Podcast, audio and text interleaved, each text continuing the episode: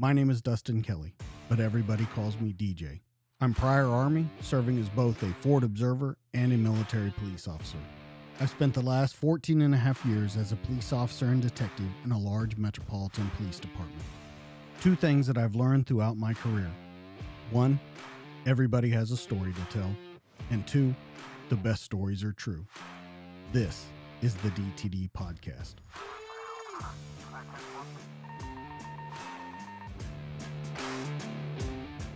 What's up, everybody? Welcome back to the DTD podcast. This week, Ron Miscavige, and I've been waiting a long time to talk to this guy. He has an amazing story. So let's get right into it. Ron, welcome to the show. Thank you, TJ. It's my pleasure. Yeah. So uh, I saw you do some interviews, and I thought, man, I've got to talk to this guy.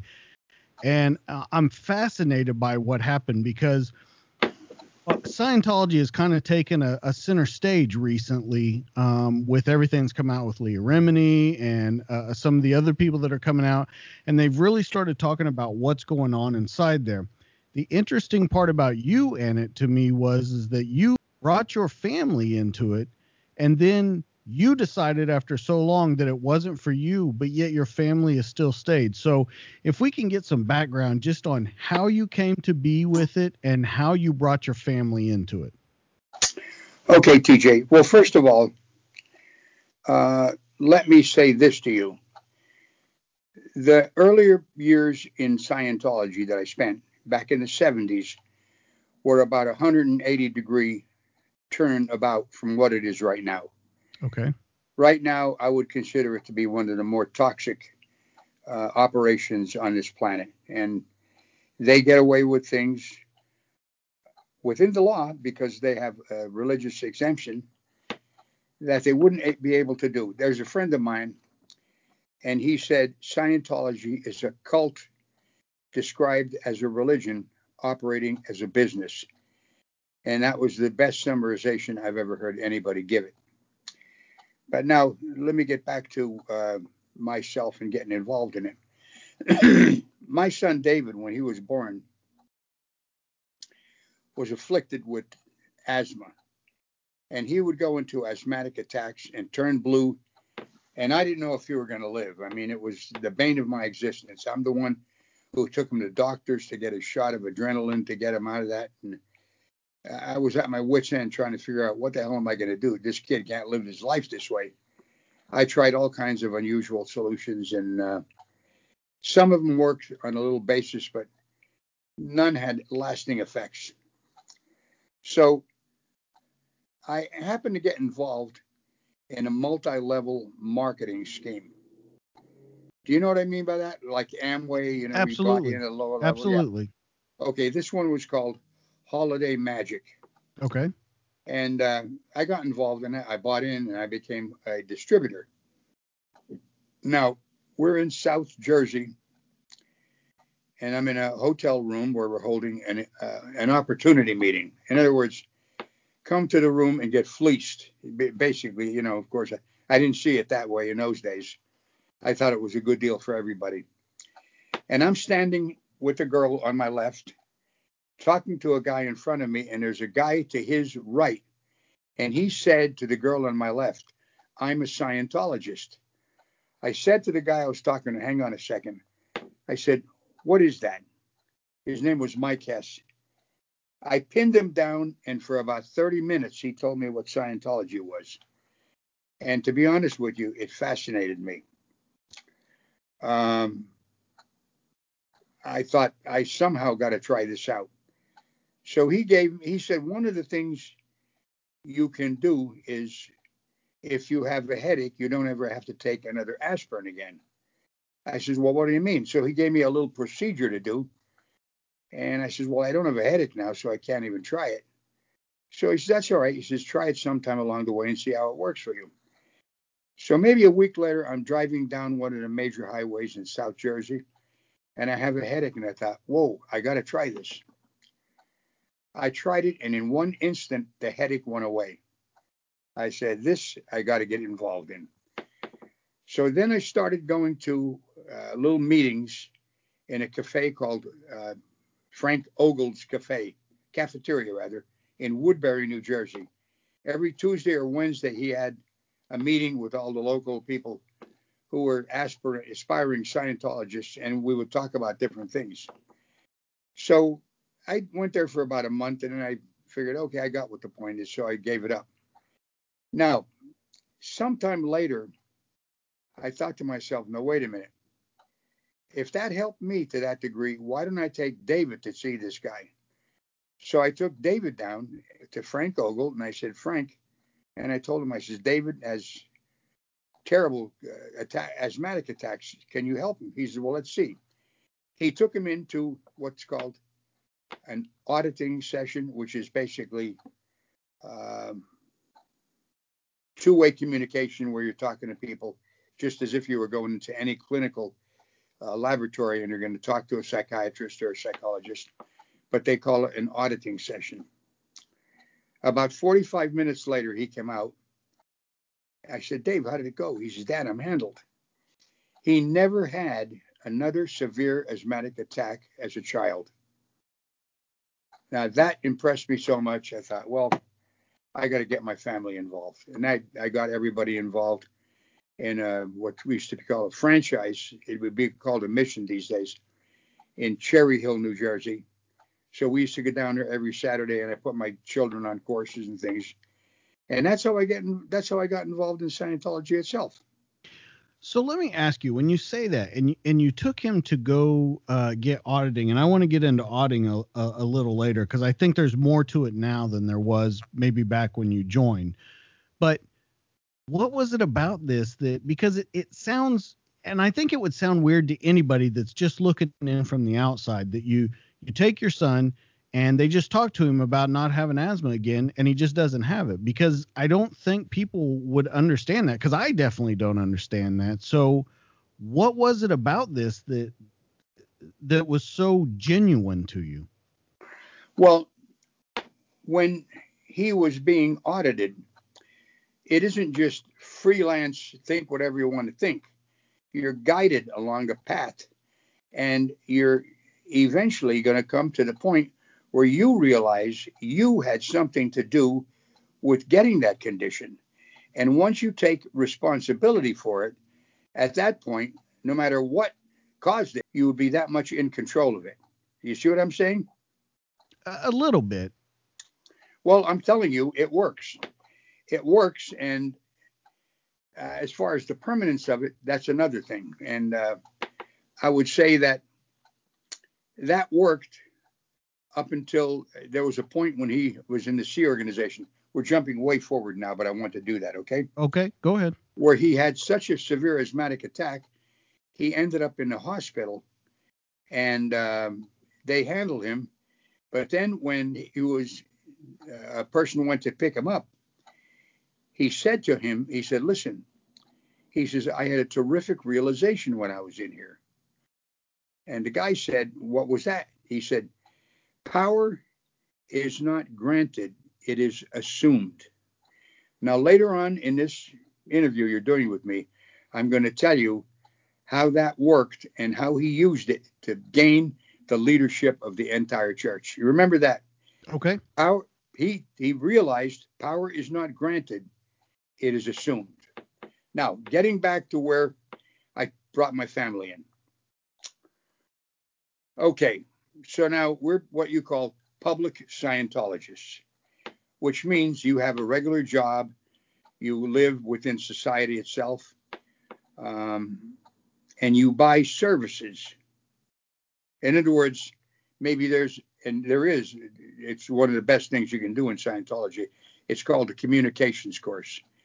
And to be honest with you, that's probably one of the best things I've ever did in it because it gives you the actual anatomy of a proper communication. I, I, can get along better with people.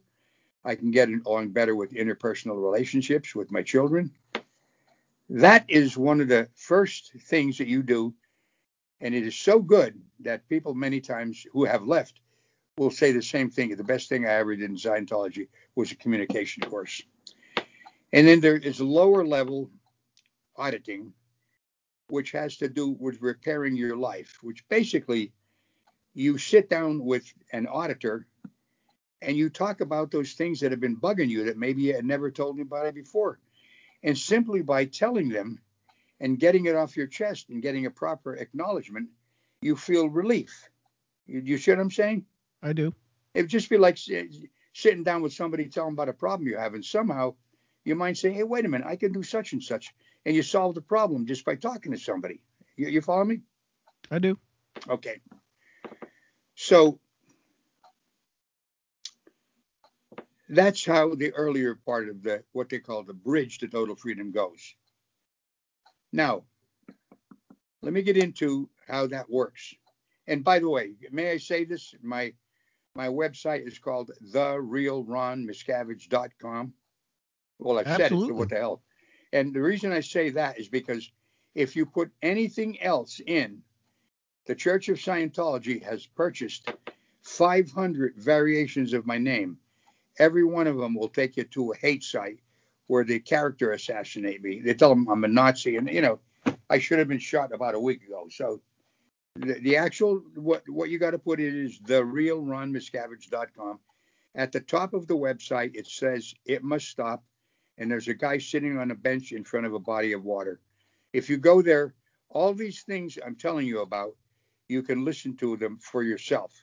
As an example, the two private investigators who were following me for a year, getting paid $10,000 a week, their entire interview is on there. You can hear uh, Nick Pye, the West Dallas policeman, uh, interviewing this these two guys, and you can hear the whole thing, just as I'm going to talk about in a little while. Okay, okay? so let, us go back to the auditing for a second because I I, I follow what you're saying. Uh, you talk to someone, you work through your problem. I I get that. That's almost talking to like a therapist, a counselor. I get that. What I don't understand about it though is that you said in the beginning when you look at a problem like asthma or your headache or whatever you have to claim some kind of responsibility for you making that happen. Am I am I misunderstanding that? Because that's the part I'm not getting. That I don't understand how it can be that person's fault they got asthma. How that could be any way that they could fix that. That's the part I'm not getting from it. I, I get that, and I, I can under, I can readily understand why you feel that way. But I'm not saying that you put asthma into your body. But if you can take ownership for the fact that you have it. Okay.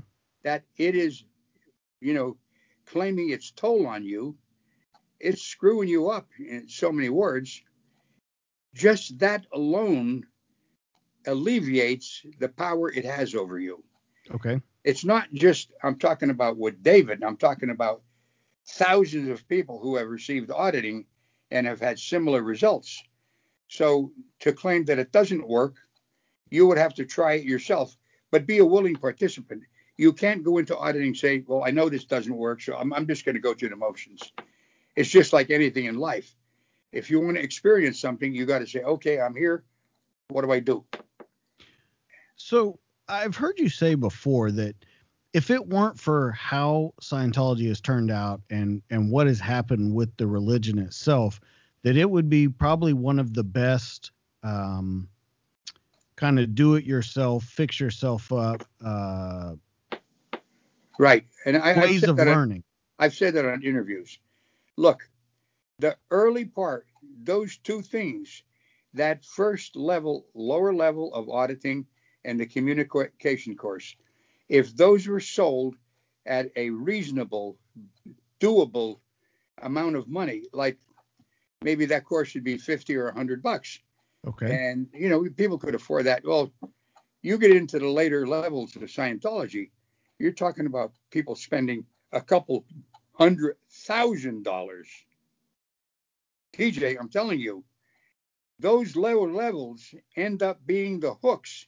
And I'm going to go into it right now, and I think you get a better understanding of why okay. I say that. All right, let's talk about that then. Okay, good. Now, so you do the communication course, you go out into life, it's working. You're you're getting along better, and you're thinking, what the hell? I mean, this this stuff is really good. You know, this really works. Okay, you're it's gaining your confidence. You get some of the lower level auditing where you can spill your guts and get it off your get it off your chest. listen, it could be to a guy in a bar room. You're sitting at a bar and you tell him about something, you may get the same goddamn result. You know what I mean? Just the fact that you could get it off your chest and you say, well, this works. Those two things now have your confidence. Somewhere later along the line, you're introduced to a new datum that you think, hmm, I don't know if I agree with this. But since everything has been true so far, I'll accept it. Now you're hooked. Do you see that? I do see that. And that is exactly how it works. And worse yet, as a public Scientologist, that is a person who has a job, a house, you know, and he's living his life in what they call the real world, you pay for services and you're expected to study five days a week, two and a half hours each day. What you're now doing is literally brainwashing yourself by studying these datums that maybe you wouldn't have agreed to had you not had said earlier, this works. I have confidence in it. Do you see how that works? I do see that. So now, on a, daily, on a daily basis, studying for two and a half hours, you're continually accepting datums that maybe you'd have no inclination to accept them otherwise. And, and that was going to be where I was headed to next. I've heard uh, other people that have gotten away. Leah Remini, one is a famous one that's gotten away, but she said that she had to go to the the church uh, at least two two and a half hours a day, and they worked yeah. it on a system where you have to go there every day. Uh, if you miss, you have to make up that time. If you go on vacation, you have to make up that time.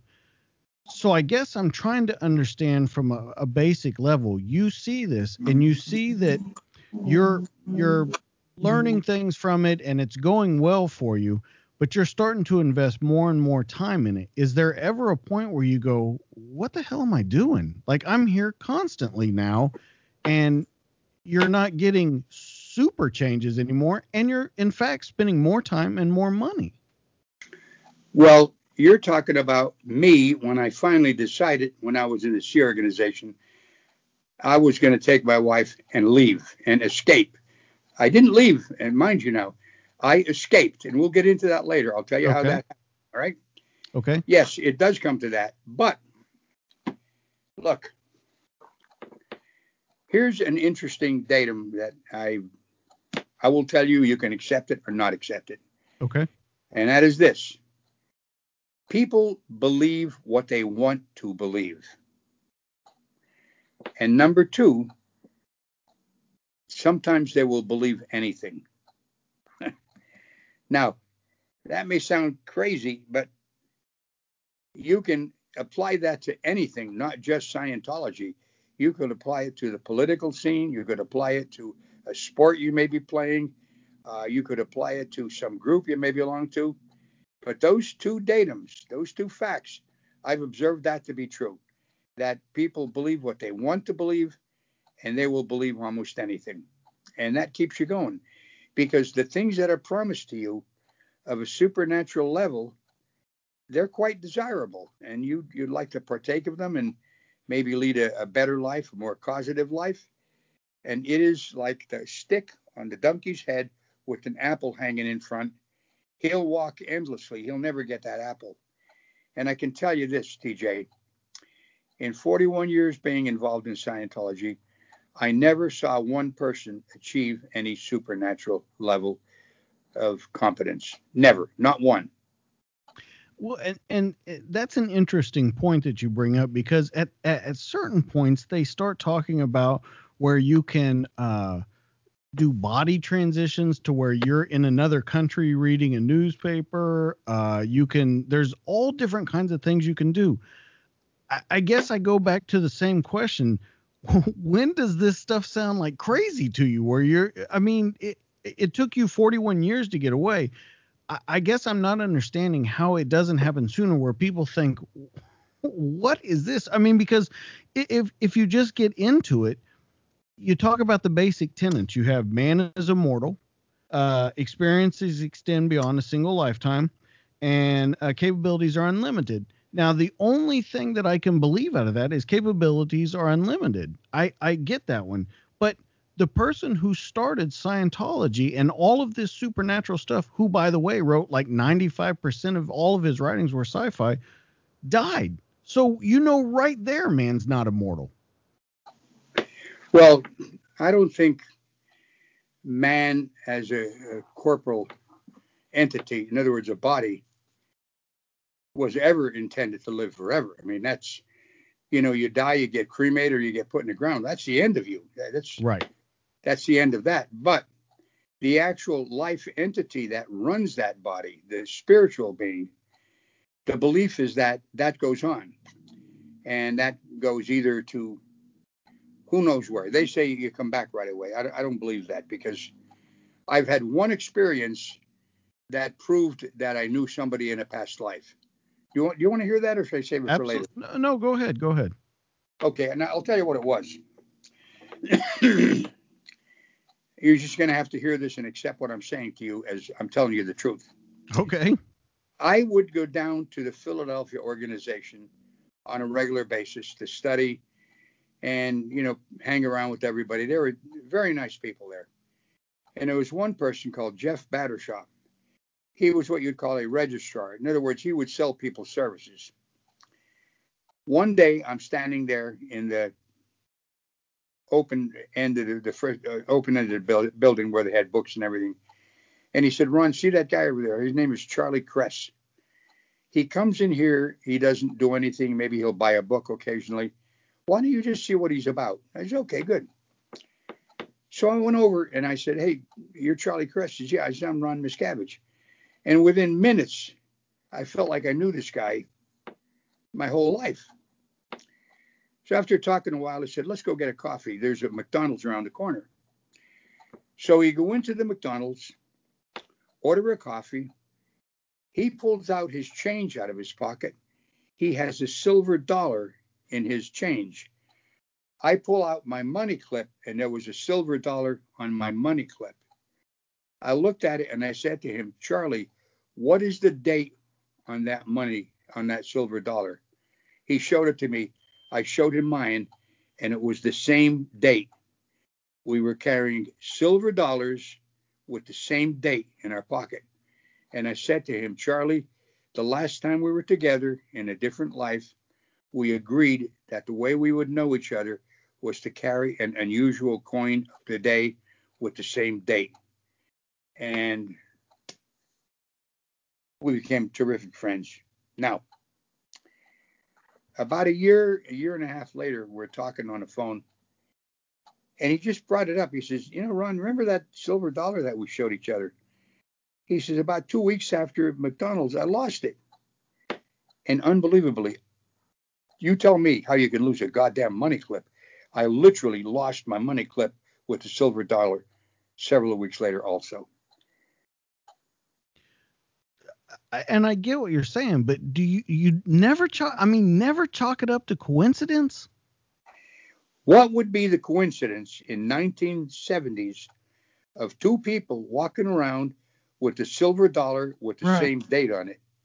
You're talking uh, if you were to get one of these people who do actuarial rates for insurance companies, I don't think they could put an odds on it. Now listen, before we go one step further, okay, I'm not even asking you to believe me. You can think no, whatever you want. It's, it's okay no, with me. No, no. What I'm saying is, I, I just, I, I wonder. Maybe it's the the skeptic in me because I, I just wonder. You know how you were talking about that you you kind of want to believe what you want to believe. I, I I can get where you're going with it, but I I just wonder if if that's part of the problem with everything that's going on is they they get you to believe what they want you to believe. Am I right about that?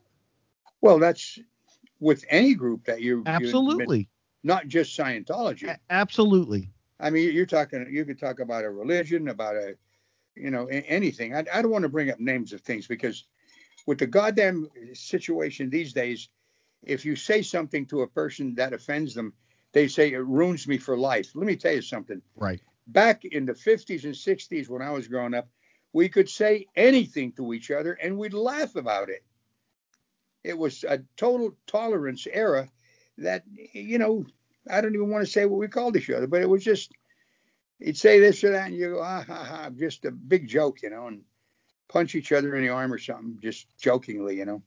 But anyway, yeah.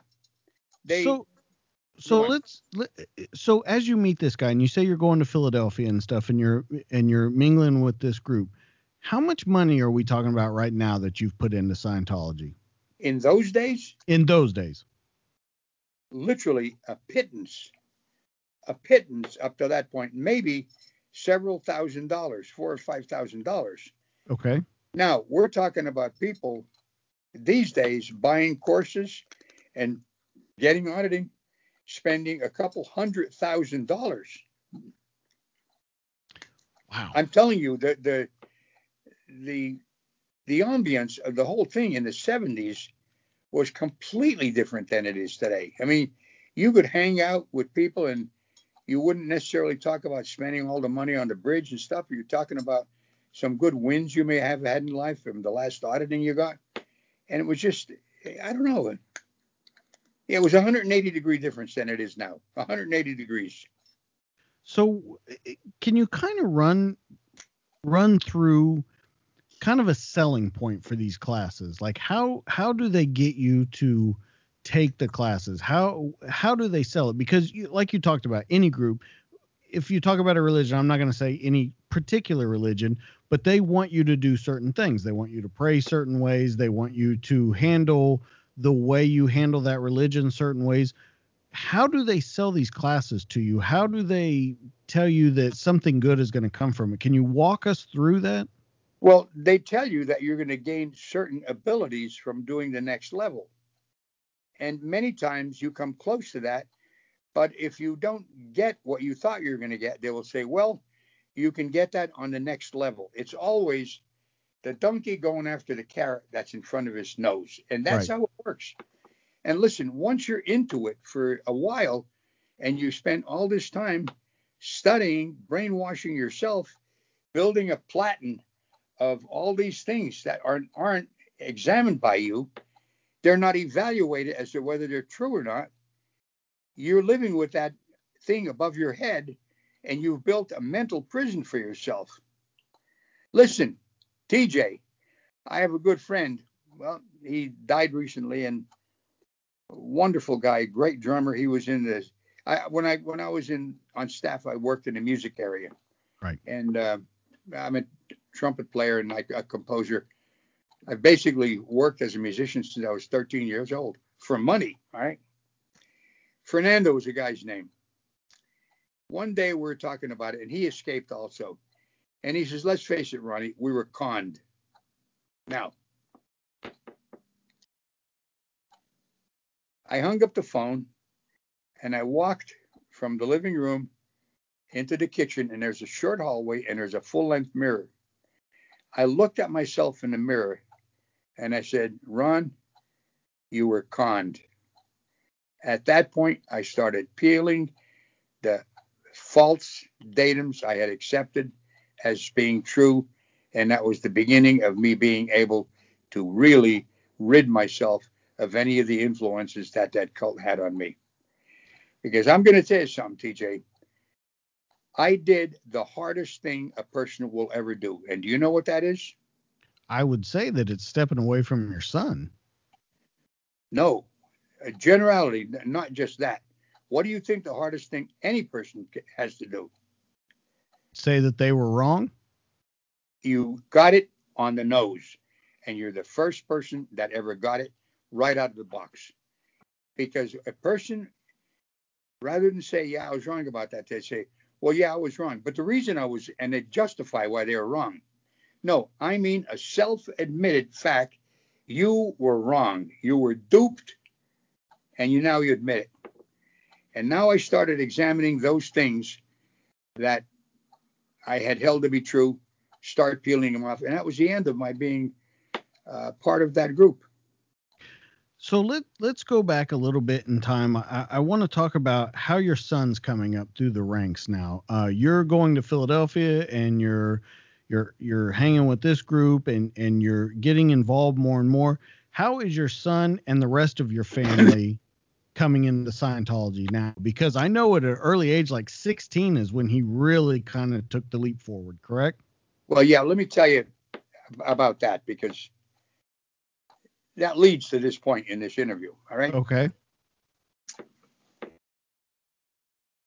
Okay. And he was sitting, he, excuse me, he was laying in bed, kind of holding his head in his hands like that. And I looked in the room and I said, Hey, Dave, what's up, man? He says, Dad, I don't want to go to school anymore. I says, How come? He says, The kids don't listen to the teacher. They all smoke dope. Nobody's learning anything. I want to go and help L. Ron Hubbard. I want to join the Sea Organization. Now that, whoa. Stopped me for a second, and I'll tell you what ran through my mind. I joined the United States Marines when I was 17 years old. Okay. My dad had a sign for me to go in because I was underage. So I remember going up to the insurance business where he was, and I said, Dad, I want to become a Marine, but you got to sign for me. He said, Ronnie, are you sure you want to do that? They're the first ones in. I said, Yeah, Dad, I want to become a Marine. So he signed for me. Now, I go to Parris Island, I go to boot camp. The first night in boot camp, did you ever see Full Metal Jacket? I did. That is exactly how it is. It's a living nightmare. And I remember thinking, this is the worst mistake I have ever made in my life. I remember thinking I was going to get away with it, but just as the DI was walking past me, he took his hand and smashed my head into the upper bunk, and I just saw blue stars, and I thought, good Lord. Now, several months later, I'm graduating from boot camp, and I can remember thinking this as a young man they changed me from an undisciplined civilian into a disciplined Marine, and I can make myself do anything. That has held me in good stead my entire life. That was one of the greatest gains I've ever made from anything. Now, I can go into this in a little more depth and it, it maybe become more interesting. Do you want to hear more about it? Absolutely. Okay, so now I'm in the Marine Corps, and the Korean War was over. I didn't feel like going there and being an occupational troop, although I had no choice. If they were to send me, I'd go there. But when I graduated boot camp, I went to advanced combat training in Camp Lejeune. And then I was stationed in Quantico, Virginia, where I worked in a battalion called Schools Demonstrations Troops. And what it was is a battalion that was dedicated to demonstrating war problems to Marine Corps officers in training. Okay. In other words, we had a machine gun company, an infantry company, a communications company, a logistics, the whole thing. I worked in battalion headquarters. Now, what my job was to get all the statistics for the entire prior day down to battalion headquarters before noon, and I did it, and I was I was good at it. So now one of these days I needed some dental work, so I went down and had the the base dentist work on my teeth. Came back to the barracks, and at around four o'clock in the afternoon, my entire face went into amazing agony. It was unbelievable. So I went to see him the next day, and he, I said, I described it. He said, "Oh yeah, that's facial neuralgia." I said, "Well, how do you handle it?" He said, "Well, we don't know that, but it's called facial neuralgia." And I thought, what is this? You give it a name and that's it. So he gave me some aspirins. Okay, so I started going back. I bought a bottle of bourbon at the PX. Went to the barracks at around four o'clock. It started coming on. I took a glass of bourbon, whipped it down, and that took me out of the pain. I did it for about three days. And that third day, I said, you know what? If I do this, I'm going to become a goddamn alcoholic. I took the bourbon, poured it down the toilet, threw the bottle out, put on my utilities, and walked out to the air station. Now, the air station is where they had the airplanes, a big hangar, and in there was a gym. Now, all the way walking out there, which was about a mile, my face hurt so bad that I was slobbering. It was unreal. I walk in, and there's a guy there. His name is Eddie from New York. I says, Hey, Eddie, you want to work out? He says, Yeah. I says, Okay, spot me and I'll spot you. Now listen to this. We did one set of bench press. I spotted him. I did a set. He spotted me. I did the second set of bench press. I handed him the weight. I says, hang on. The pain went away in my face. I sat on the edge of the bench and I theorized this that if you could forcibly take your attention off pain, it no longer has life. That was my theory. And with David, in giving him some of the treatments that I did, I'll tell you one of the things I did is the wintertime in South Jersey. He's a kid, he's having an attack, he's turning blue. I went in the upstairs bathroom with him. We had a stall shower. I took off all of his clothes, all of mine, held him in my arms, went in the shower and said, Dave, I'm not trying to hurt you, my kid. I turned the hot water on and I says, okay, here we go. I turned off the hot water. That water come out of that spigot like it was 33 degrees. All of a sudden, he started going. he was breathing. He was over the asthmatic attack. Now, I rubbed him down with a, a towel, gave him a kiss, sent him to bed. I thought all of these things, all of those particular things that I gained from being in the Marine Corps when he said to me, I want to help L. Ron Hubbard.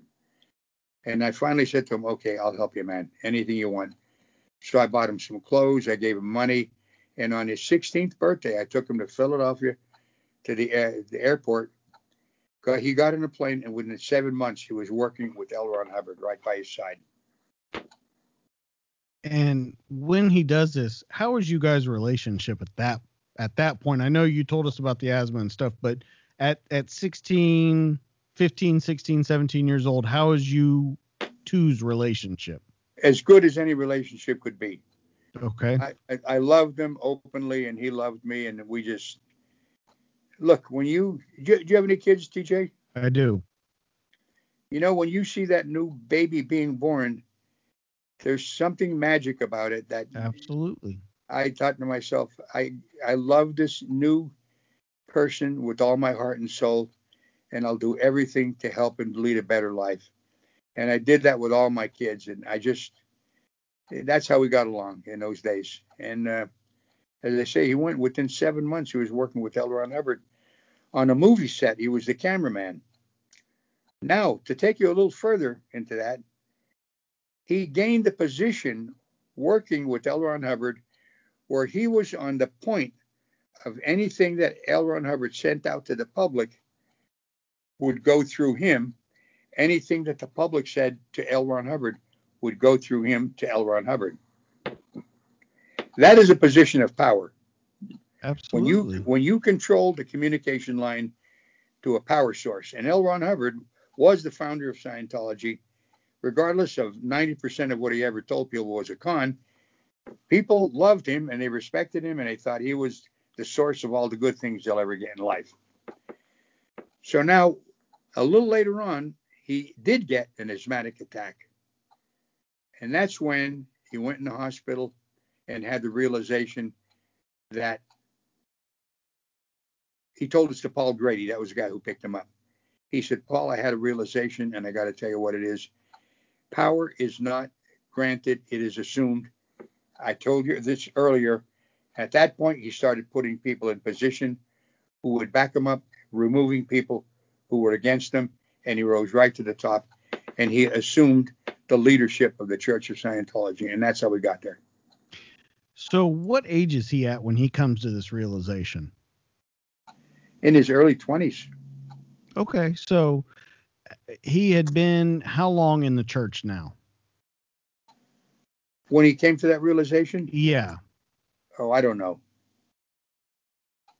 Uh, you should say on staff more than when he came into the church. Okay, okay, on staff.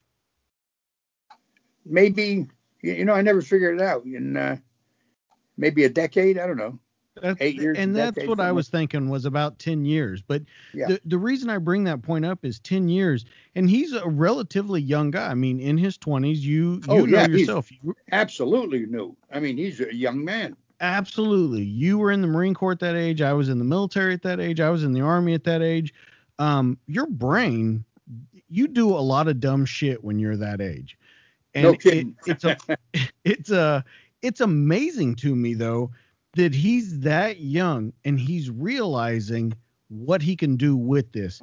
And it's not necessarily, I don't know if I would say it's a, even a good thing. At the time, maybe people aren't seeing it, but you're seeing a, a, a very much start to uh, change person. yeah. Oh yeah. Let me tell you, there was. Did you ever hear of Lord Acton, an English Mm. statesman? He lived between the mid 1800s and early 1900s. He is the person who said, "Power tends to corrupt, and absolute power corrupts absolutely." I'm sure you've heard that. I've heard that. Yeah. And that is what happens to anybody who gets in power, whether it's politicians, business leaders, chairman of the board, you name it. They get power. Very few of them don't get corrupted. Very few. I, I would tend to uh, tend to agree with you in a, in a position like that. Yeah. So you you brought up the Sea organ stuff. I for people that don't know what that is, can you describe that a little bit and how Scientology is kind of broken down into the groups? Yeah. Well, first of all, let me just get a sip of tea. The lowest lever level a person can be and deliver services would be that person who joins staff at a local mission. They're called staff members and they sign a contract of two and a half or five years. Okay. Okay. The next Don't let don't would- let me forget, but I want to talk about those contracts in a minute too. Yeah, okay. Um, the next level would be a person who delivers services at what's called an advanced organization, such as the one in Los Angeles, um, the the Sea organization where you do your OT levels, and that would be a Sea Org member that lived there and delivered services there.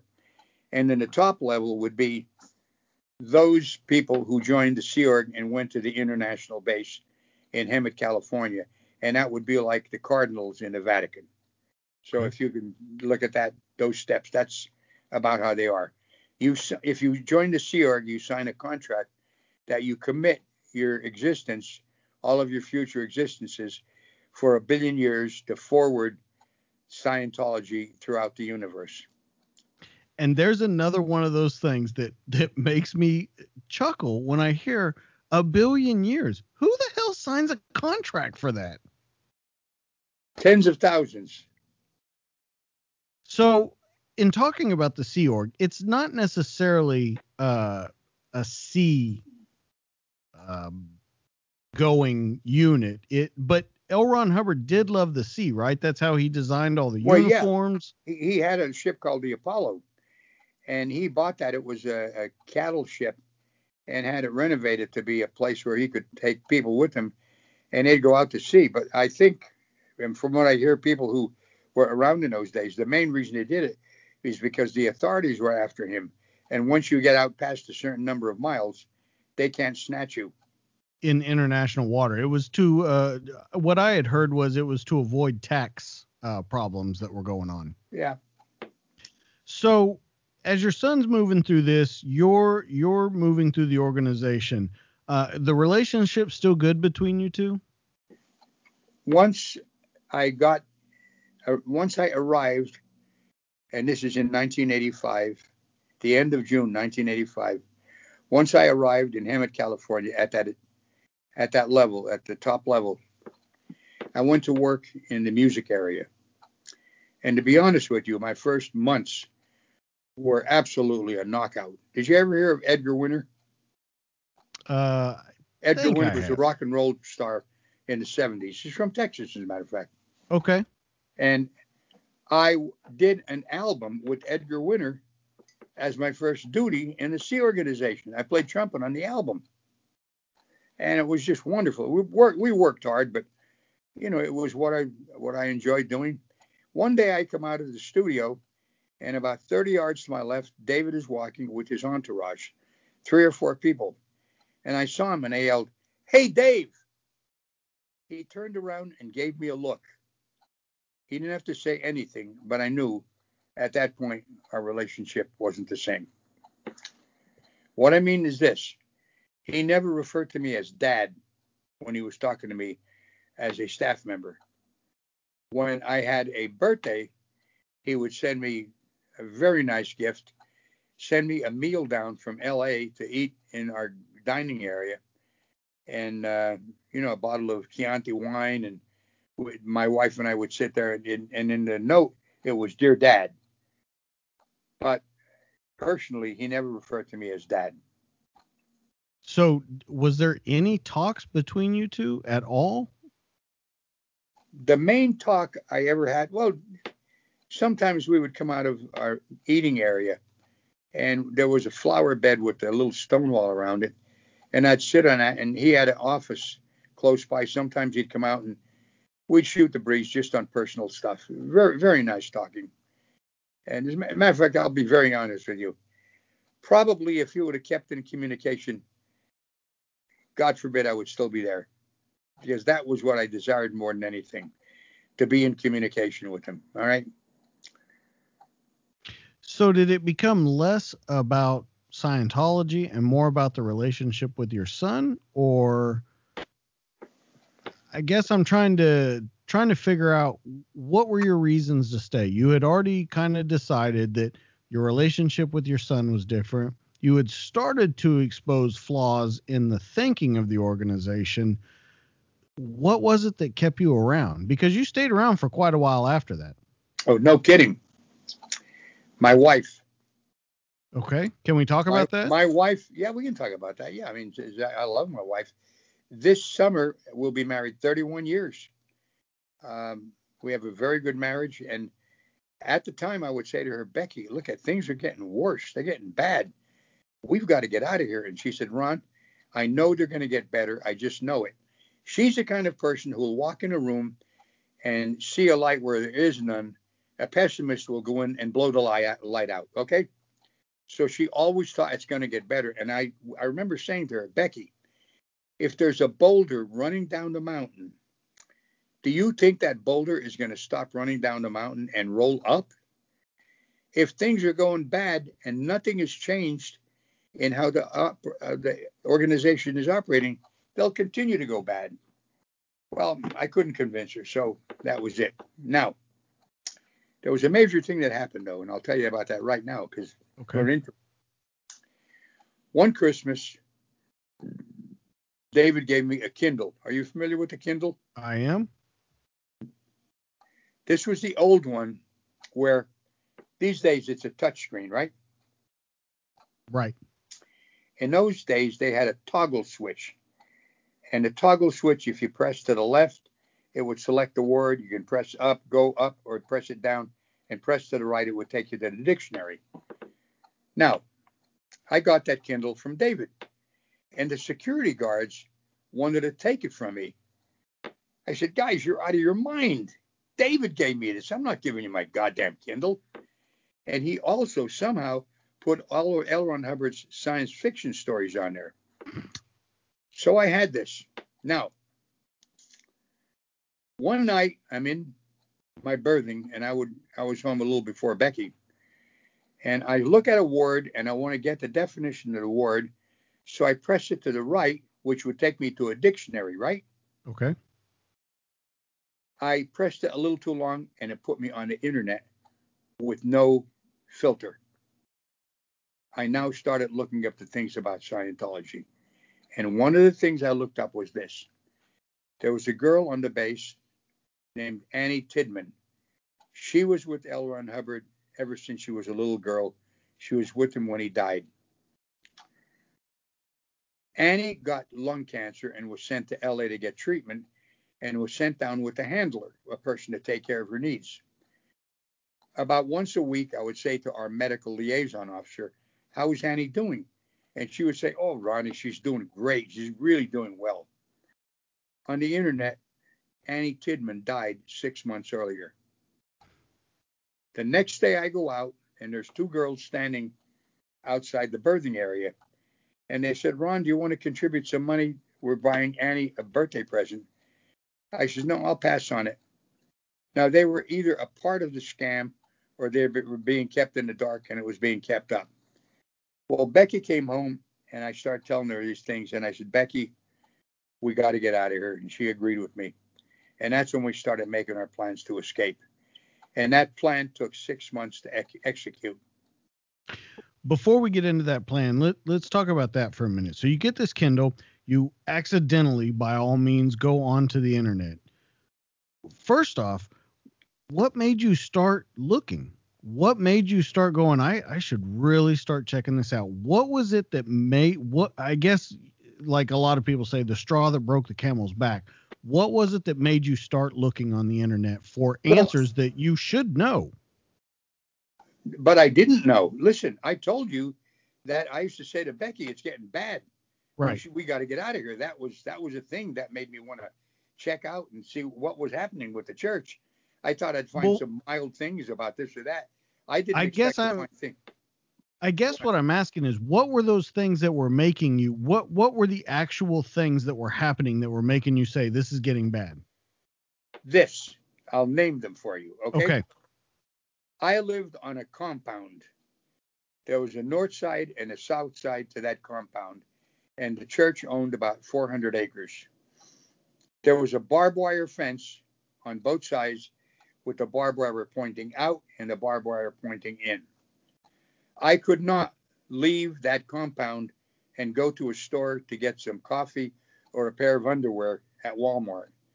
I had to do all of my shopping at the local PX on the base. If I left the base, I had to have somebody go with me. If I went to see a doctor, they'd have to go with me and be my keeper as I went to the doctor. So I was not permitted free access to leave anytime I wanted to to go to a store if I made a phone call, I had to go through a switchboard. And the girl would say, Who are you calling? Why are you calling?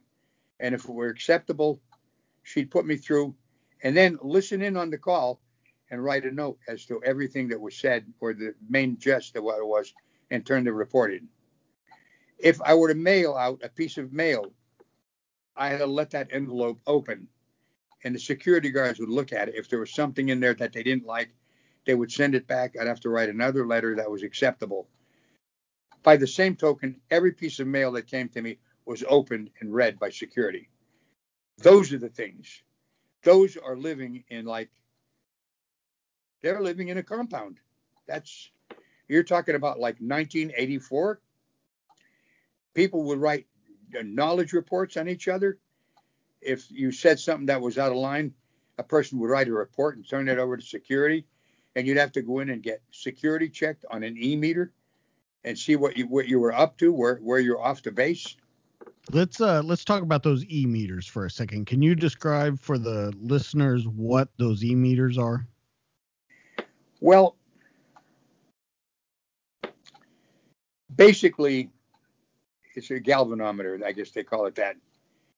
And what it does, and I've seen it do this many times, is when you're holding it and there's something that comes up in your mind that is of value, that needle on the e-meter will fall to the right.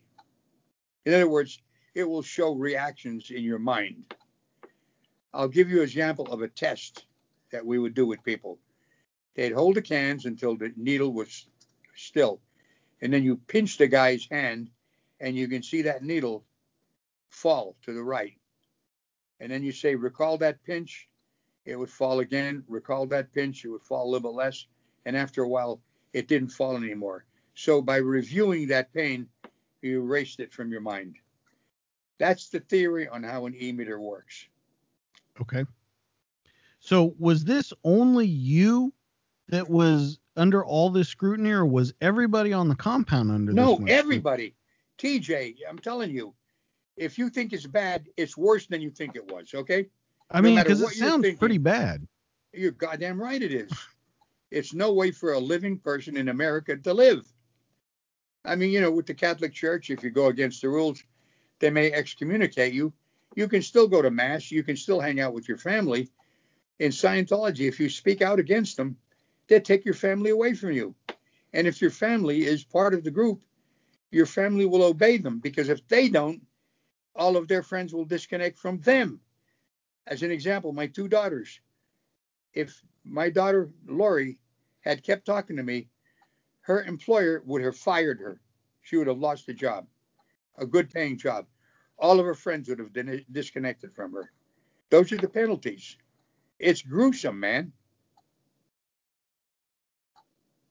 and and i guess that's where that disconnect is for the the general public that's out there they see all these things and and when you look at it the bad far outweigh the good far outweigh the the what makes it so interesting to me about you though is your son is in charge like yeah. you would think that you would have it better than anybody well i used to have talks with shelly who's his wife and i remember shelly saying to me you know we don't believe in nepotism. So you gotta you gotta be better than the other person around you. And that that's the type of life I lived. It wasn't like I was excused from screwing up because I was David's father. Absolutely. It, but it I would think that but I would think that that you would be at least treated a little different by security or by uh, maybe corporate uh, entities that were there I would think that you would be treated a little different, but from everything that you tell me, it sounds like you were treated worse than everybody. I was expected to hold a higher standard. That's that's what it was. In other words, if I didn't do better than the other person, then I was I was failing to be a representative of David as his father. That's the best way I can put it. As a matter of fact, I think that's the best way I've ever put it. Uh, is there was there any time that that he pulls you aside or you pull him aside and go, What the hell is going on? Or he yes. pulls you aside and says, What the hell is going on? Okay, here's what happened. I worked in the music area. Now, look, in England in the 70s, I got a recording contract with Polydor Records. All right? Okay. A week later, I got a contract with Chappell's Publishing for my music. In other words, I could write things that were acceptable and get paid for in the general public. I was the only one in that music area who did this. There was another guy, Peter Schless, who wrote a song on the Wings of Love, but he never had his own recording contract. We got a new music manager, and I would write melodies day after day, week after week. He would reject all of them. I would go to work literally month after month. It went this way. Yet I was allowed to continue on post as if it was normal. And finally, I wrote to David, said, David, I got to see you. So one night, I go up to the place where there was a little office, and I went there with him and uh, his communicator. And I said, Dave, listen, I'm working in the music area. Everything I do is getting rejected. Everything, day after day, week after week, month after month. I says, I can't work this. I can't live this way.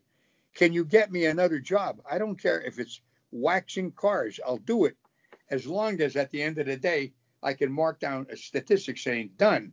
I did something of value. And he said, okay, listen, I'll look into it. He never did and that's why I'm talking to you. So, what do you think happened? What What do you think caused that riff? There has to be something there. That is it. The absolute power? Is it that he thought that he could do better, or that you weren't doing good enough? What What is the thing that made that rift between you two? Well, I can only, you know, surmise. I these days I don't know how to read minds. I forgot a couple days ago how to do it. But anyway. Okay. I'll, look, he has so many things he's juggling at that point that once the meeting was over, I think he thought, well, I'll get to this later. In other words, it didn't have like an important factor in his mind. So he never looked into it for me. And I think it was just as simple as that. because when I left, it was probably one of the most shocking things that ever happened to him. What do you mean by that? That because I was 76 years old and I was the father of the chairman of the board of Scientology, I would never escape. Never. That was unthinkable to anybody on that base. Especially to him? I would say so. Yet, it was my biggest cover for pulling off our escape plan. And I want to get into that in just a minute. Um, in talking about that though, in the in the build up to it, the build up to you leaving, um, you are starting to formulate plans in order to get out of there. You're you're pulling off a real Ocean's Eleven kind of thing. Uh, oh yeah. And and I've heard some of these plans, and they're they're pretty crazy, but they they worked. They they did exactly what you wanted them to do. Before we get into your escape, though, there was a problem that came up where David's wife was missing. Uh, and it became a very I I guess a big story, I guess is what you would say. It was very much downplayed. What do you think about that? I mean, if you don't mind me asking, because that to me, that's where this train goes completely off the tracks. Well, let me tell you something about that. My birthday is January 19th. Her birthday is January 18th every year I would send her a gift and a birthday and a birthday card on the 18th. The next day I would get an answer. No, nice, a nice reply. Okay. Some years later, down the line, maybe 2005, six, I send her a gift. Day goes by, two days, three, three maybe the third or fourth day, I get this thank you card, and it sounds like a little kid wrote it. I want to thank you for the nice gift you sent me. And that, what the hell is this? So I chalked it up to, well, maybe she's on mission someplace and she couldn't answer me. Now, I escaped from the Sea Organization, and this is years later. There was also another guy who escaped around the same time I did. His name is Nori Matsumoro. And uh, he lived in uh, South Pacific on an island, well, not not like a, an abandoned island, but right. a very right. prosperous island. Okay, and I'm talking to him one day, and Nori worked in the communications section of the Religious Technology Center. That would be where all incoming communications come and where all outgoing communications go out. So I said, Nori, you know, I, I sent this this present to Shelley. Where did it go? He says, I'll tell you where exactly it went. And they have pigeonholes on the wall. You know what a pigeonhole is? It's a little box on the wall. They have them in the post office. Okay. Oh, yeah, yeah, okay. Yeah, that's referred to as a pigeonhole. When you send her a gift, it would go into the pigeonhole that went to Lake Arrowhead up in Big Bear area, and that's where she was. And that's how I found out that she went there. Now, do you want to hear how come she got there? Absolutely. I'll tell you in the next interview. okay. Okay, so now so here, here we go. I'm going to tell okay. you right now. All right, let, let's go. I'm ready. Okay. what happened is this. Now, in Scientology, if you were to leave any organization, they say the reason you left is that you were committing harmful acts against the organization and you wanted to remove yourself from that organization so you wouldn't continue to commit those harmful acts. Okay. And it has nothing to do, you know, you may be being tied to a pole every day and beaten with a whip. Oh, that doesn't matter. It's the harmful acts that you did to them. It's a bit ludicrous, but I'm telling you, this is what it is. You got that, right? I got it. So now Shelley is being audited by an auditor called Antoinette Teasy. And Shelley decides to get in a car and go from Hemet to Los Angeles to see David. When she did that, that was considered a blow because she was in the middle of an auditing session and she went to Los Angeles unauthorized. Because of that, her and Antoinette Teasy and Anne Joachim were sent to this area for handling of Becky, and that's how she got there. Like when you, I mean, I when I hear these things, I just I don't understand one how it's not more known. Two, how more people don't step in on it because the stuff you're telling me is you're you're kidnapping people, you're holding them against their will. There's I mean, you could go down a list of offenses. Okay, how but who, who would church, who, who, would who would step in on that, TJ? I, I would think the authorities. Well, here we go. Okay. You get to be an authority, you get some power, you get corrupted. Maybe you want to make sure that you dot your I's and cross your T's. You don't want to lose your job, and you don't have the balls to go ahead and do it. It's as simple as that. Look at, do you see what I'm doing talking to you here? I do. That takes a little bit of uh, gumption. Absolutely. I'm not, I'm not saying I'm brave or courageous, but I am saying this. I hate seeing an injustice go by and nobody handling it. And that's the reason I do these. Well, let's go back into your escape a little bit. So you start formulating your plan. You talk your wife into it. As I said before, you start pulling kind of your Ocean's Eleven scheme off, and it's it's working great. Uh, okay. Can can you walk us through that? Because it's a six month long process. Oh yeah. Now what happened is this. My wife spoke to my two daughters, Lori and Denise, whom I got to say this, I, I love them with all my heart, and I I miss them dearly. They've been gone from me since 2012. I hope we do get in communication. You know. Anyway, getting back to this, what she got them to do for my 75th birthday was send me 75 gifts it could be a little thing as like a pen or maybe a, a little communication kit or a card detailing kit. So I got these 75 gifts, right? Security let it through because you knew it was birthday gifts. Now, Becky had the bright idea. Her mother's birthday is coming up soon. And by the way, I'm married. This wife is a much younger woman than me. Her birthday's coming up we decided to send her a gift for every year of her birthday. So we would send her a detailing kit. We would send her maybe something that I wanted, didn't want to lose.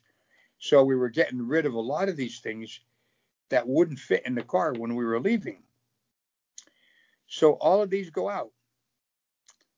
So now this takes months to do that.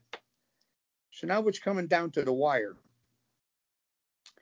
And uh, I know this if I'm caught, I'm going to be sequestered from my wife. We're going to both be interrogated for the rest of our life and lead a miserable existence. I knew that was a penalty. But I also knew because I was 76 years old and the chairman of the board's father, nobody, and I mean nobody, would suspect that I was going to pull off an escape. So now it's the night before. And oh, by the way, what I would do every Sunday morning, our berthing area was on the south side of the base. I would go across the road to the north side to the music studio, where I kept in that studio Italian salami, maybe provolone cheese, Italian olives, all kinds of treats, because there was a refrigerator there, and we weren't allowed to have a refrigerator in our berthing area. That was disallowed. Okay. No coffee maker. No. Yeah, I, I know, but I'm telling you the truth. You, you, yeah. No. No. I, I I absolutely agree. But every time you tell me something, the story gets more bananas than it was before. I know. Yeah. So now, it's the morning of the escape. I'm up at seven o'clock, and these little soirees that I would do across the road would take place at nine o'clock when we would have breakfast. Okay. Okay. So now I go out to the well the night before I take a mesh bag full of shoes and a security guard drives up on his motorcycle and says, "Oh, hi, Ronnie," and he's talking to me, and he sees me putting in these shoes in the car, doesn't say anything because it doesn't fit in with his thinking that I would ever do something like that. The next day, I'm out by the car putting in something else, and one of the executives is walking out of the laundry room and says, "Good morning, Ronnie," and I say, "Good morning." I'm right out in the open doing it. So now it's nine o'clock, and Becky gets in the car, and I drive across to the southern area where there is a gate. There's there's two boots. There's a security boot, which is the main one, which has the guards in it. Down the road, about 200 yards from there, is just a gate with a camera on it. Now I'm going past the area where we eat, and there's the chase guard where the security guard is in eating breakfast. And I knew that when I got to the gate, if I was let out, I had time to pull off the next move. So I see that that's where Saul is. I go up to the gate, and believe me when I tell you, my heart is in my throat. I hit the buzzer. The security guard didn't say anything. He just opened up the gate. I pulled out slowly and I said, Becky, we're turning left. She says, let's go. And I pulled out and I hit the pedal and I must have been going 70 or 80 by the time I got down the road, which is a mile. And there's three choices I have to make. I can turn right that's Route 10 to LA. I can go straight, that's Route 60 to LA, or I can turn left and go into Hemet, which is about a mile to the first stop sign. I knew if I turned left and went into Hemet, when Saul finally was called by Jurgen and says, Saul, get up here on the double, he would tell him that I escaped. I would have time to get into Hemet and turn right into the boondocks, and I knew I was safe. And that's exactly what I did and we went across the nation. It took us about two and a half days. I paid for everything with cash. I didn't use a credit card because they would trace it and it would come out. They would fly somebody out to capture me. Um, we bought food, everything, cash. Finally, one day before, we stopped at a Walmart and got a flip top telephone. And uh, I couldn't make it that night. I was just so beat, I could hardly keep my eyes open. We stopped at a motel. Becky called her brother and said, Donnie, we're coming home. And Donnie, her brother, yelled, Somebody get me a drink. Becky's coming home. so, so it doesn't morning, end there, though. What's that? It doesn't end there. No, well, we go to her mom's place, and uh, about a week later, I look out the window, which is like a split level, and there's a woman out there. I knew her. It's Marion Pouw, and Greg Wilhere. they came out to bring me back. And I walked outside. I said, What are you guys doing here? Oh, they said, Ronnie, we'll come back, take you back. Come on. We thought you're going to Florida. Wow. And they, they were laughing, trying to make light of it. I said, Listen, guys, I'm not going back to that life. You're wasting your time. And Greg pulled out this issue that says the only reason a person leaves is because of committing harmful acts against the group and they want to get away so they don't do them. I said, Greg, stick it. Just put it away because I lived a horrible life and that's the end of it. I got into it with him a little bit and I backed off because I liked both of these people. So now we decided to go to Virginia to visit my, with my son Ronnie. Came back, they had been gone by then. So now I get a house in West Allis, Wisconsin. I'm there for about a year and three months. Excuse me, it wasn't then. No, go go ahead. I'm I'm I'm listening. It was earlier than that. It was when we were okay. still in in Whitewater. That the Whitewater police came and said, "Look at you have been being followed by the Church of Scientology and uh, would like you to go to, to West Allis to talk about the police. I went there with my car, and the cop the cop who was doing the examination of the car, Nick Pye, and they looked under the right rear wheel well, and you could see where there was a GPS because it was the magnet is so powerful, it scratched when they took it off. And then Nick Pye, who wonderful friend of mine now. As a matter of fact, he's about 5'10. He looks like an NFL linebacker who could bench press 400 pounds. And it turned out he could bench press 400 pounds. He was a guy that if he told me to do something, I'd say, okay. but anyway, he said, Do you have any idea why they were following you? And I said, Well, you know, because I'm the head of the, the chairman of the board's father. And uh, I don't know, maybe David was concerned about my health. And he says, Oh, man. He said, I got to tell you this. He said, Look, when you were shopping at Aldi's, Aldi's is a supermarket in a town just outside of Whitewater. Okay. It was the summertime, and you were coming out to the car with your bags of food. I had on a pocket t shirt, and my cell phone was in the left hand pocket. I bent over to put the bags in the car, and I thought the cell phone was going to fall on the ground. So I grabbed my chest with my arm like that. They were in a blocked out, a blacked out van looking at me about 20 yards away. And the father, it was a father and son, uh, private investigator. Is it, he said, it looks like the target is going to have a heart attack. And he says, I'm going to call in. So he called in. He got a guy by the name of Greg. Greg says, hang on, I'll get somebody on the phone. A person come on the phone, identified himself as David Miscavige, and said, look, if it's his time to die, don't intervene, don't do anything. Now, at that point, when Nick Pye told me that, that kind of shifted my universe.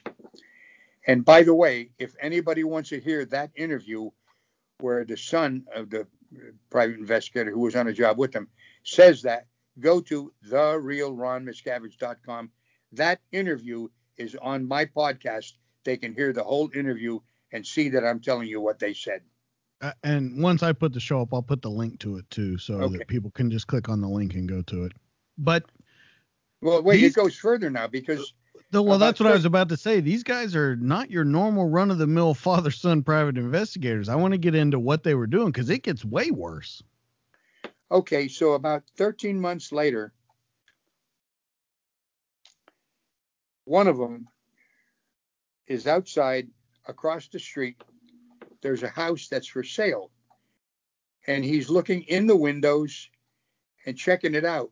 They were going to buy the house so he could sit hmm. upstairs and spy on me from morning till night until I went out. A neighbor saw this going on she called the West Allis police and said, listen, there's a guy out here going looking through this house. I think he might be a drug dealer. So the West Allis police, as a matter of fact, Nick Pye came by and he started talking to the guy. And the guy said, What am I breaking the law? What, what's this about? And Nick says, Hey, you look at that's enough. You're under arrest. Do you mind if I look in your van, in your car? And the guy said, No, it's all right. He went over to this van and opened up the trunk and in there there were five license plates from five different states. There were five handguns, Taurus handguns. There were two rifles, one with a silencer. There was a stun gun and 2,000 rounds of ammunition. And on that basis, they took them in, and he was then sent to an Eastern Wisconsin federal court where uh, the church sent up a, a guy by the name of Rotert from Chicago, I guess a high priced, you know, fancy attorney. He got him a five year probation. And uh, that's what happened there. But that interview, you can hear that on, on Dwayne and Daniel Powell. That's the name of the PIs. Two questions come from that. You said that they were going to buy the house across the street from you to watch you 24 hours a day. Yeah. What the hell could you possibly be doing that needed to be watched 24 hours a day? At this time, you're a 76 year old man just trying to lay low and get on with life. what the hell could you possibly be doing that they wanted to watch 24 hours a day? I mean, Well- you're an exciting guy, Ron, but I don't think you're 24 hour exciting. Yeah. Let me let me put it this way. There is such a thing as paranoia. Did you ever hear that? It's not paranoid though if they're really doing it. I know, but the person who ordered them to do it has got to be paranoid to some degree. All right. Okay. and that's how I look at it. That there was two guys that followed Pat Broeker. Pat Broeker was part of that team that was around L. Ron Hubbard when he died. They followed him for 20 years, and all Pat did was he wanted to go to college and do things. 20 years. You try to make sense out of that. I can't. I'm just telling you how they think. Right. Yeah. Eh, But eh, and and that's my question. Like, eh, what eh, if everything they've done so far, you can't have a fucking coffee maker in your berthing area? No. No. I mean, and that's the extreme that it went to. What could you possibly do to them? Obviously, no one could go after them or no one was doing anything. What could you, as a man that got away from there, possibly do to bring that organization down? What I'm doing right now. Okay. That's and that, I look at it that way that for me to do nothing, I'm kind of abdicating some responsibility here. That you know, not everybody does what I'm doing because, and and I'll tell you, in order to do it, I'll, I'm going to tell you something, TJ. You have to take on an attitude that the purpose for you doing it is the all important thing. Those things that you think may happen to you, you got to brush aside and not talk about them. In other words, you're talking about damn the torpedoes, full speed ahead. Okay. And these character assassinations, I'm bulletproof. You know why? I don't care what I don't care what they say. Say what you want. What the hell do I care? What do I care? So what? So when did this spirit come alive? Because in the beginning, you would agree that you were just kind of trying to get on with your life. When did what now? When did this spirit of of damn the torpedoes? Because when you first escaped, you were just trying to kind of go on with your life, stay quiet, and kind of do your thing. So Yeah, what okay. was it that that made that that switch flip? One incident, and I'll tell you that right now. I made CDs of the interview with these two PIs, and now we were going to drive it down to Florida where my two daughters were. And unbelievably, about 20 miles outside of Clearwater, we're picked up by two cars. They're following us. We didn't find find out how come they knew until about three months ago, four months ago, where a girl called my wife and said, "Listen, there's a girl here. I'm at her nail shop. She does nails, and she's bragging about she gets thirty dollars an hour to pick your brains and rat on you to the church." A so-called friend who used to come to a club where I played and would be pumping me for what I was going to do. And all the time she was ratting on us. And that's how come they knew. So now we get to Clearwater. I go to my daughter Lori's house. I don't get an answer. I go to my daughter Denise's house. Her husband comes to the door, opens up the door about three inches. He's talking from behind that. I can hear a dog barking. And I said, Jerry, I'd like to speak to Denise. He says, You got to go to the church. They'll handle it. You got to route out properly. I said, Jerry, you know, that's a waste of time. It's just, let me talk to Denise, please. We go back and forth for about 20 minutes. Finally, I said to him, Jerry, what does this mean? He says, I'll tell you what it means. Denise and I are di- disconnected from you forever and closed the door. At that very moment, I said, You know what? I'm going to write a book and I'm going to expose them. It was at that very moment that I decided to do it. I wrote the book. It came out on May 26, 2016. It hit number one on the New York Times bestseller list for nonfiction. And for the month of June, it also hit number one. And prior to that, I had been on talk shows like 2020, uh, late night with Seth Meyers. I did the whole round of p- people doing that.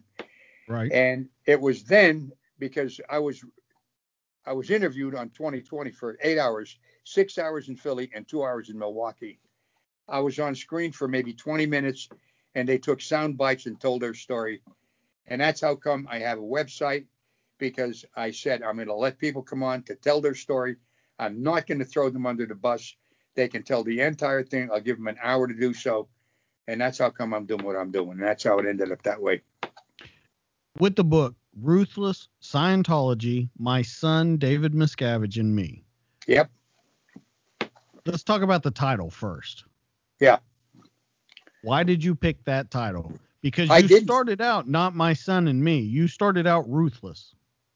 No, I didn't. I didn't pick pick any of it. Okay. There was a, there was a girl there who was a buyer, I think, for Walmart at St. Martin's, and she said, "I wouldn't have named the book. If he dies, let him die." Because of the incident with the phone. Yeah, of course. And she said, "No, call the book Ruthless, and then add whatever you want." And that's what we did, and that's how come it got that name. Do you see the cover on that book? I do. Okay. That shot was shot in my garage outside of my house. Well, I, I will definitely put it up. Um, uh, there's actually two different covers. There's one with like a, a black strip that says "Ruthless" over David's face, and then one of you holding the picture. Uh, two I two think different. the one you're talking about is the one in England and Germany. Right. So after this book comes out, it's written, it's a it's a number one uh bestseller. You're you're you're pretty much one of the first ones to come out about Scientology. I mean d- uh, uh, on that big of a level. Yeah. Uh there were other people that did it. Uh Leah Remini came out, all those kind of things. This comes out. Do you hear from your son, your two daughters, anybody, even No. in a bad way, to say, "What the hell are you doing"? No, never. Did that surprise you? Because it surprises me. Well, what am I going to say? Like, did anybody call me and try to sort out what the difference was? Never. I, I mean, I- I guess I'm looking at, at at any kind of uh any kind of statement to you, whether it be good, whether it be bad, just someone trying to figure out what's going on. No one did that. Nobody tried to figure out what went on with me. Period. That was it. I had left. I got a letter from David that uh, was basically telling me how wrong I was and all this stuff, and said he, he didn't even say dear Ron or dear Dad or Dad or Ron, and didn't even sign it, but it was from him though. How do you know it was from him? Well, who else would say that? Who would say you were never a moral beacon for me? Things like that. And that's what's strange to me though, because when he came to you and said that this is what he wanted to do, you were the one that helped him start this path.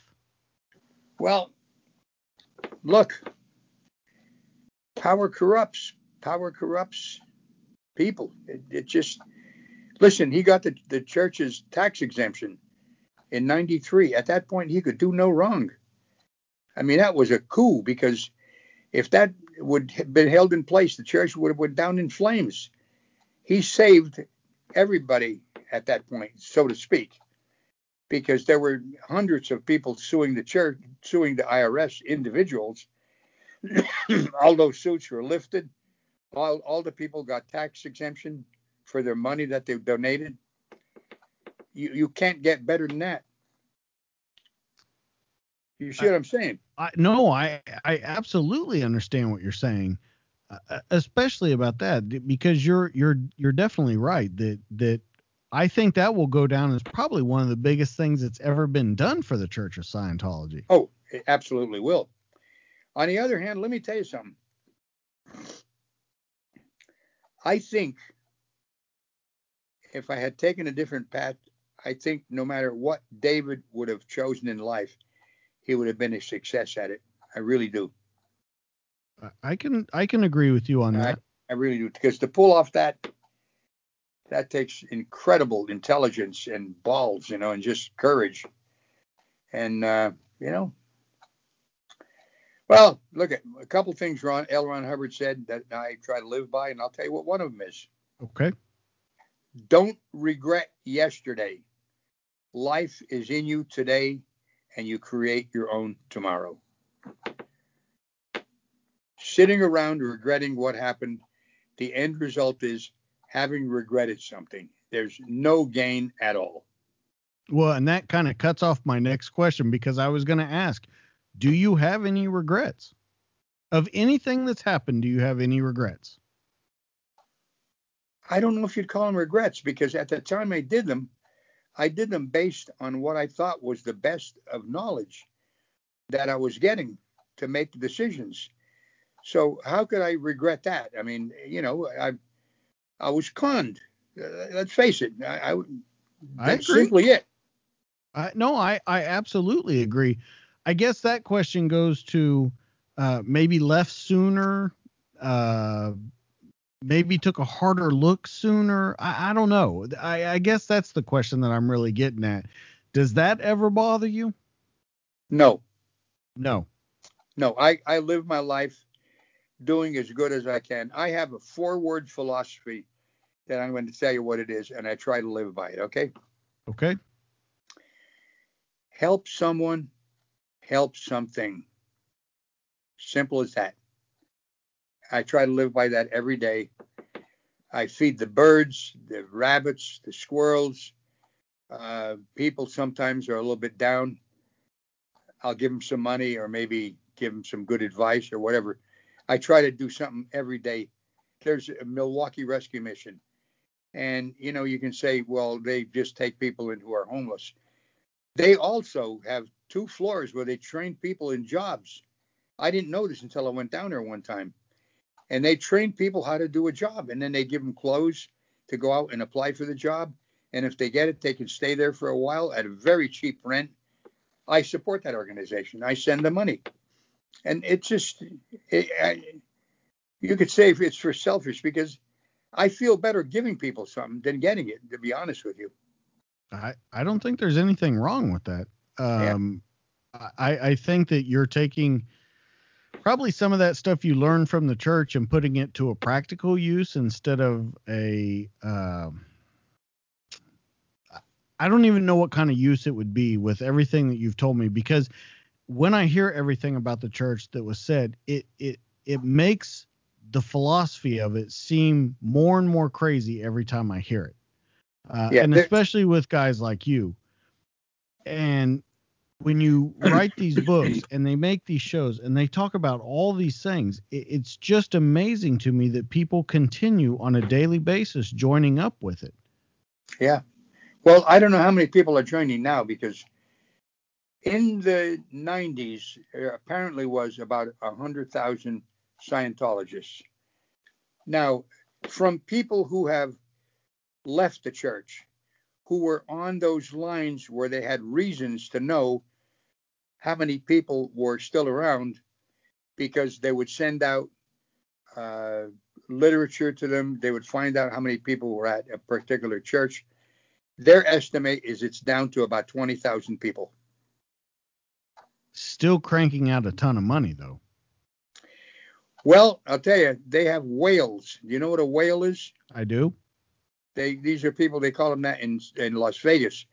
They come there and they're big spenders and uh, they'll comp them the room, the food, and everything. Just let them sit down at a gambling table because they'll lose a lot of money.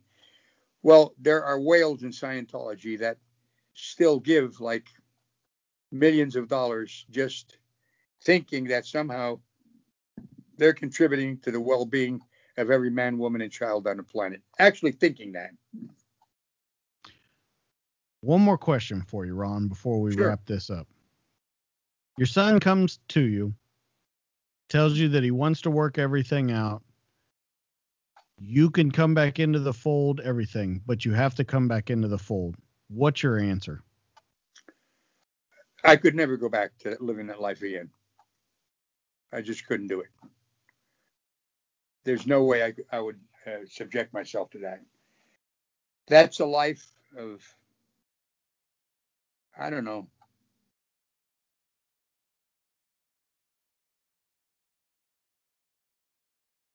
I, I wouldn't say it's a concentration camp, but it's it's not a democratic life. It it definitely is socialism at its worst. You know, there, there's probably a lot of good. Well, we have social security. That's a that's a social thing. That's a good thing, I think. But to live that life again, I couldn't do it. I, I couldn't come back and live by those rules again. Period. So we changed that question up just a little bit for this one. Your son's standing in front of you. What do you say to him? If you could say anything you want to him right now, what would it be? You know, I don't know. I've been asked this by several other people too, and uh, I say, "Hey, Dave, how you doing?" You think anything else? Do you do you talk about what's happened or do you just let it lie? Well, I don't know if it would do any good about getting into it because yep. I laid out in the book where I felt that the church could survive if they did certain things. And one of them would be to give up disconnection. Just end that disconnection. Don't have it anymore. Anybody who's disconnected can talk to anybody they want to. Okay? Number two, give a general amnesty to everybody. That means forgiveness of anything that anybody's ever done. And number three, take only those products that produce the result that they say they're going to produce by proven statistics and sell only them. Quit offering spiritual gain that you have no way to deliver and you've never delivered it. If they did those three things, there could be a semblance of them surviving because right now I think they're like the Titanic and thank God they have whales to buy enough bilge pumps to keep the water out of the the holes in the ship. But those are the three things I think would have to happen. I think that's going to be about it, Ron. Uh, I want you to let everybody know where they can find you. I want you to talk about your YouTube, your book, uh, your website, all of it, where they can find you and hear more of your story because it is a, uh, a truly, truly, uh, just absolutely crazy story to me that that you've gone through this and that you've you've somehow gained this strength to tell your story. Well, I'll tell you where to go. Go to therealronmiscavige.com. And as I said earlier in the program, make sure you put in those exact words. And when it, the website comes up, you'll see a guy sitting on a bench in front of a body of water. And up in the upper left hand, it'll say, It must stop. And if you go down, you can see the interviews I did with the police. You, you can get around my website. But if you go to watch Ron's YouTube show, there's one particular set of videos I'd like you to watch, and it's, it's going to help you. And it's on story time. And it starts with attitudes and states of mind. And then it's the will versus the imagination, the will versus the imagination, part two, the will versus the imagination, part three, and the will versus the imagination, the Marine Corps those five videos, and they're short. They're only between I'd About say six, six and eight minutes. Yep, and I'm telling you, it's solid, solid information that you can use to improve your life and lead a better life right now. And it doesn't cost you a penny. You can just watch these. Mind you, I do accept one-time donations. You know, and the how to do it is right in the description on the video and or you can become a Patreon. But those are the most important ones I would say for you to watch if you're going to go on it now. On the other hand, you can watch interviews. I've interviewed Mike Rinder, Leah Remini, literally dozens of other people who have escaped who tell similar stories to what I told mine. And you can just peruse those at your your will. And uh, I think you'd you'd benefit mostly from watching those short little videos I just mentioned to you. And TJ, I want to thank you for being patient with me. We had a hell of a start getting on the air tonight, but that was listen. Okay. I, I was telling, I said, listen, I could teach you music theory and harmony, but I'm a kid in second grade could beat me on the internet, and that's the truth. I, I was born and raised in an analog era, you know. That that is absolutely okay guys, that's going to be it. Make sure that you go check out everywhere that Ron said he was, the real Ron Miscavige.com. Check out his book, Ruthless Scientology, My Son David Miscavige and Me. Uh, you can find him on YouTube. You can check out those storytime videos. You can check out his interviews with other Scientologists that have escaped. If you want more of me, of course, you can go to YouTube at the DTD Podcast. You can go on the Facebook group at the DTD Podcast, and you can catch me on Twitter at Doublespeak DJ. That's going to be it for tonight. That's Ron. I'm DJ. This has been Escaping Scientology. We'll catch you on the next one. See you guys. Bye bye.